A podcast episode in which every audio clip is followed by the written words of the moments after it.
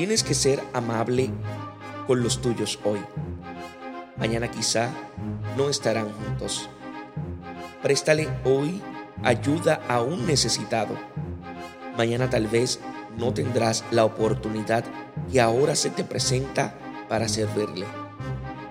Conságrate hoy a un trabajo creativo que transforme la situación de una persona o de una comunidad. Mañana es posible que no tengas energías aprovechables. Vive el día de hoy haciendo el bien, como si hoy fuera tu último día. Y si no lo es, al despertar mañana, cae de rodillas ante Dios y dale gracias porque te da una nueva jornada para servirle a Él y a los otros con amor.